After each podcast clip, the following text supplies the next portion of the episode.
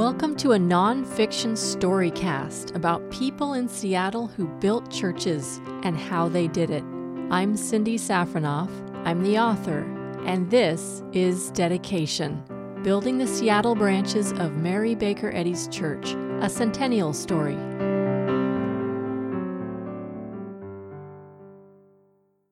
Episode 42 Primitive Christianity.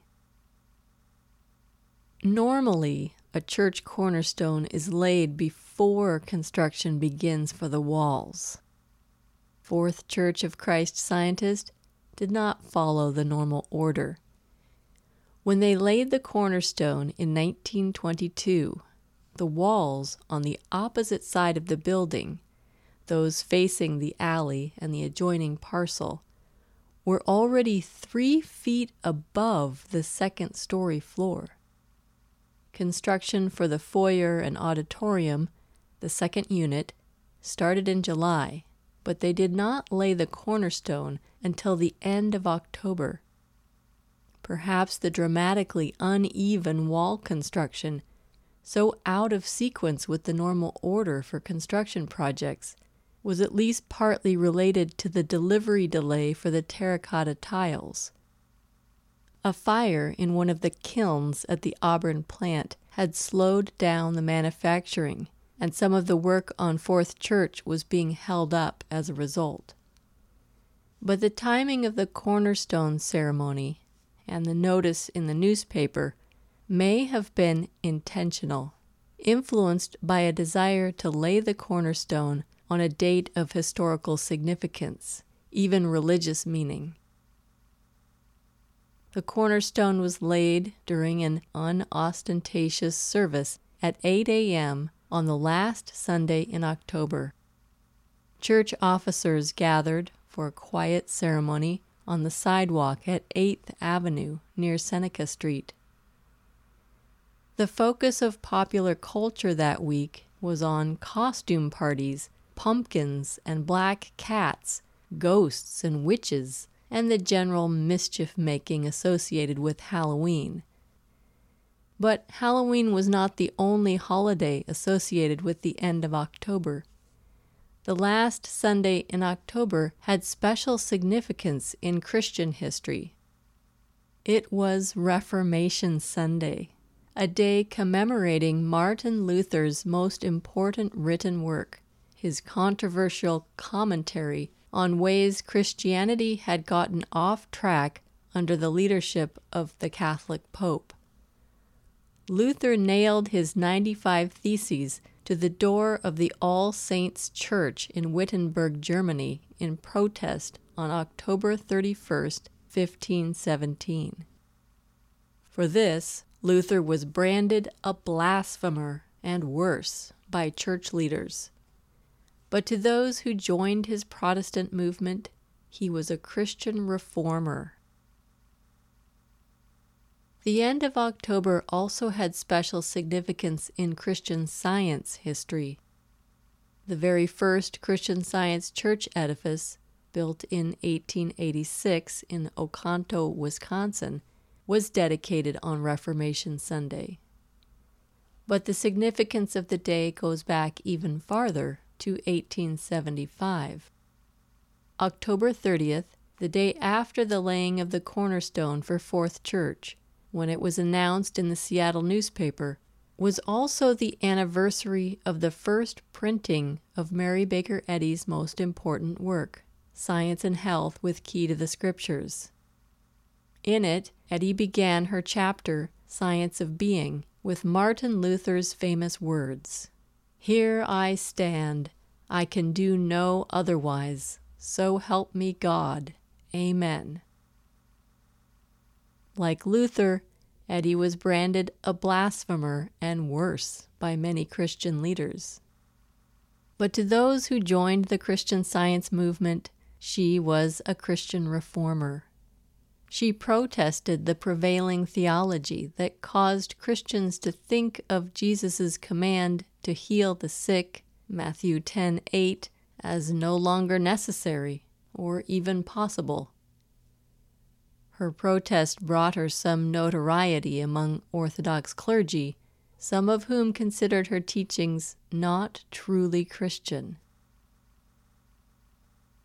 An essay by Robert G. Reichert on the architectural style for Fourth Church, found in their historical files, explained that he believed George Foote Dunham's design was intended to represent church architecture of the second century Roman style.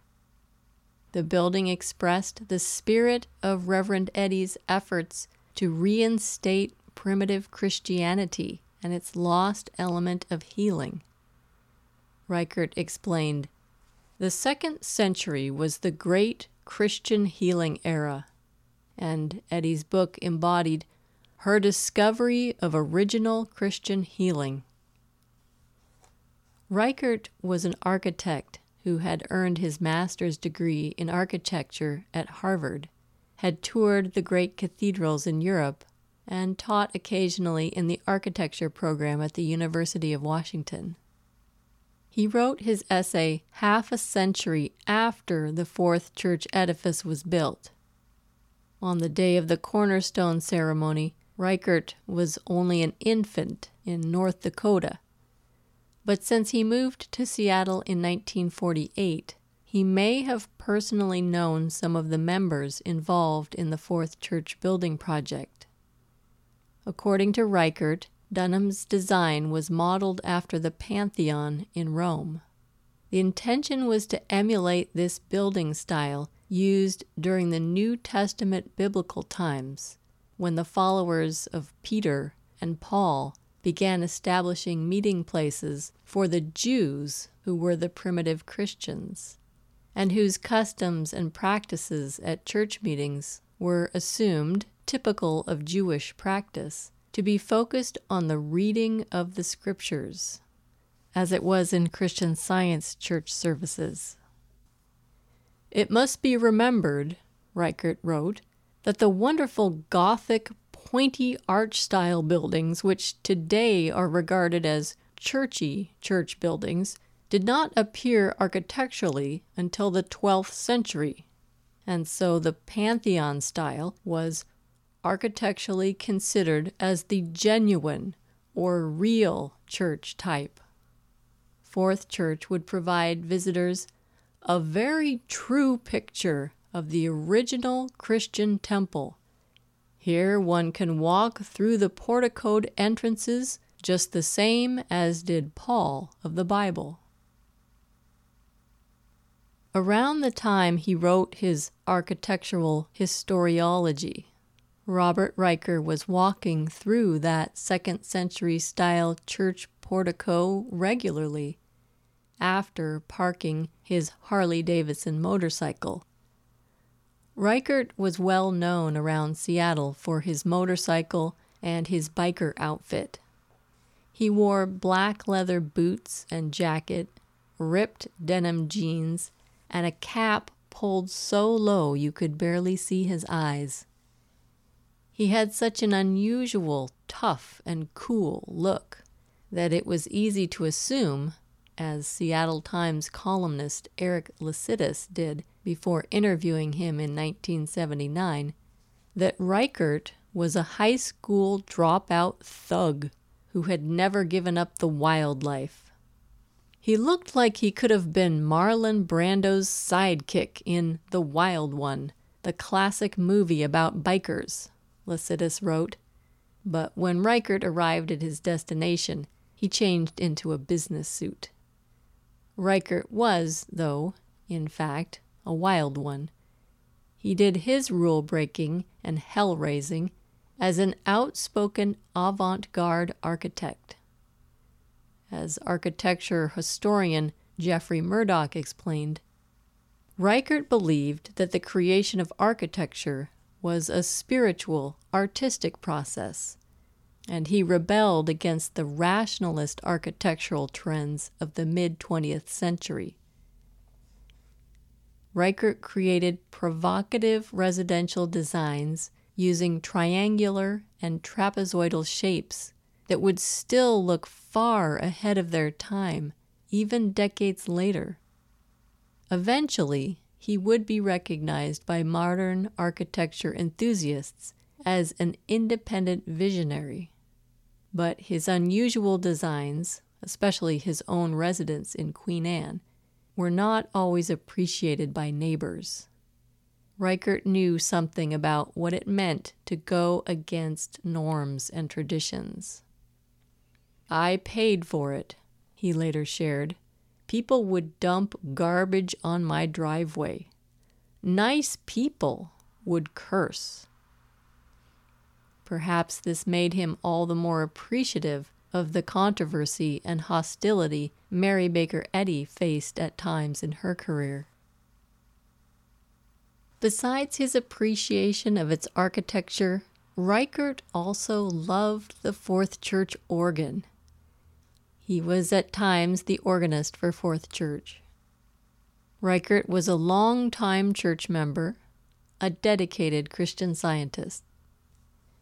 I religiously don't believe in age, Reichert would explain in an interview for the Seattle Times. He would ride his Harley and wear his biker outfit for many decades. This iconoclast artist had fully embraced the practice of timeless thinking that Mary Baker Eddy encouraged.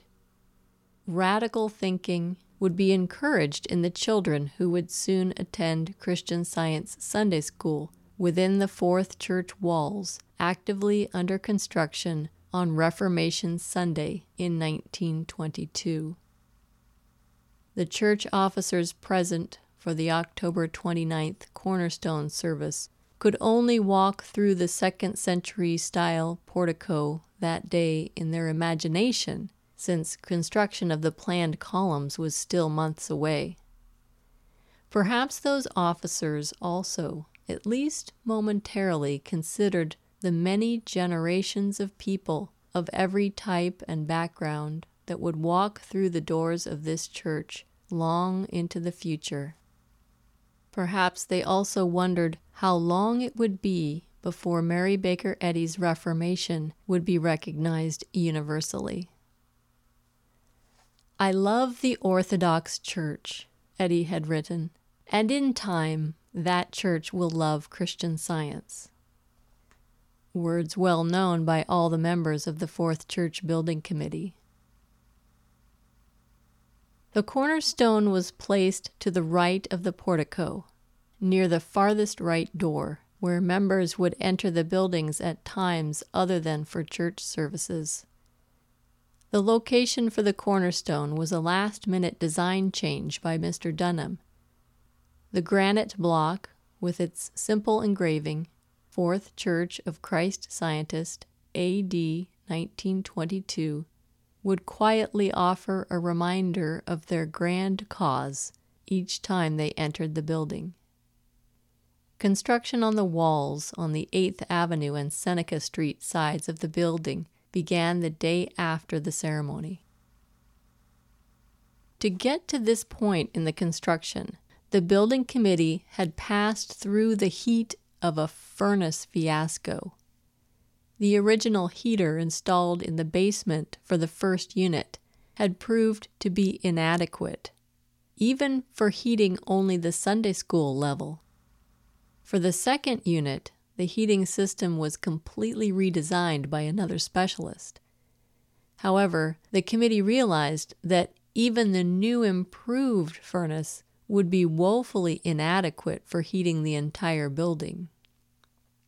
A fog of doubt and misunderstanding enveloped the astounded building team. When confronted with the issue at a committee meeting, Dunham was at a loss to explain how his recommended specialist, who was supposedly the best heating engineer west of the Mississippi, could have made such fundamental errors in calculations.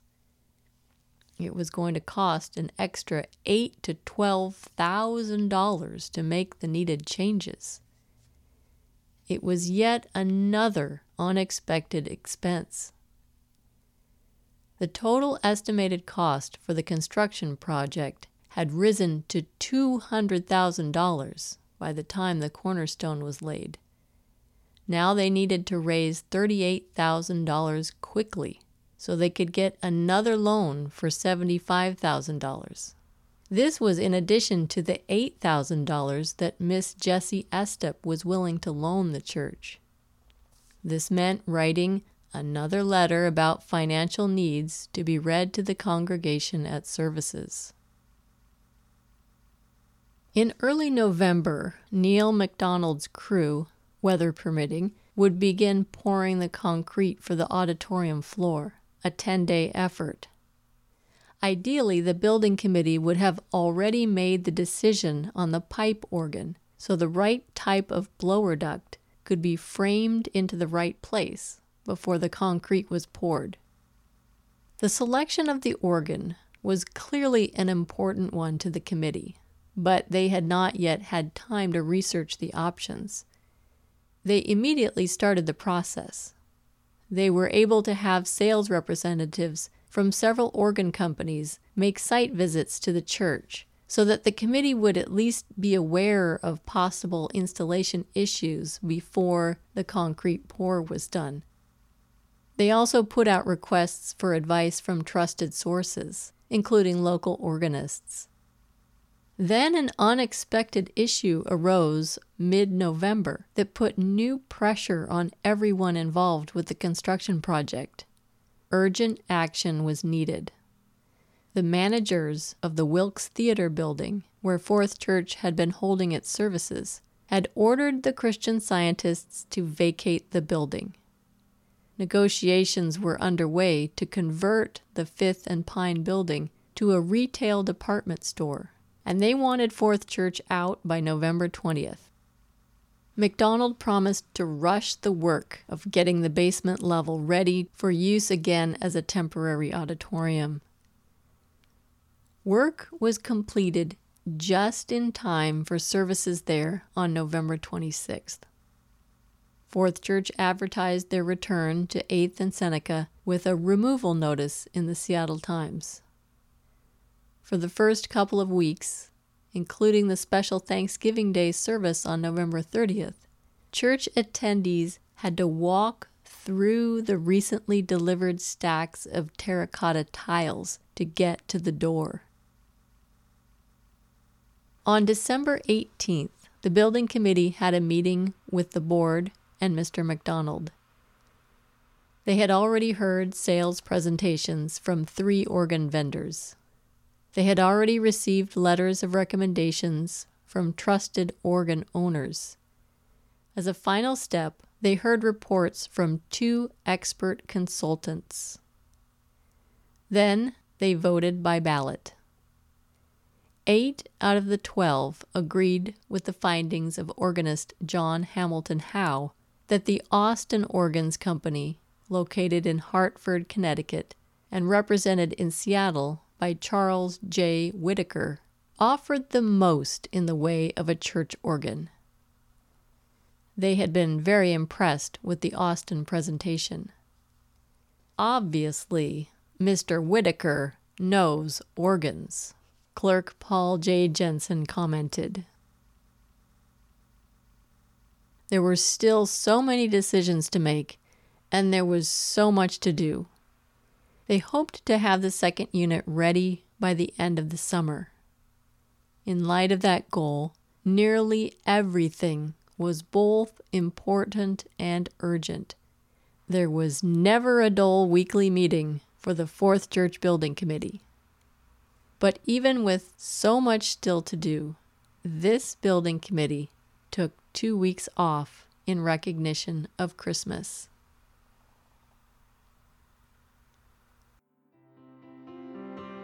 Thanks for listening to Dedication by me, Cindy Safronoff. All events and characters in this story are as true and accurate as the available sources. All opinions are mine. To support and learn more about this groundbreaking research project and read my writing, visit cindysafronoff.com.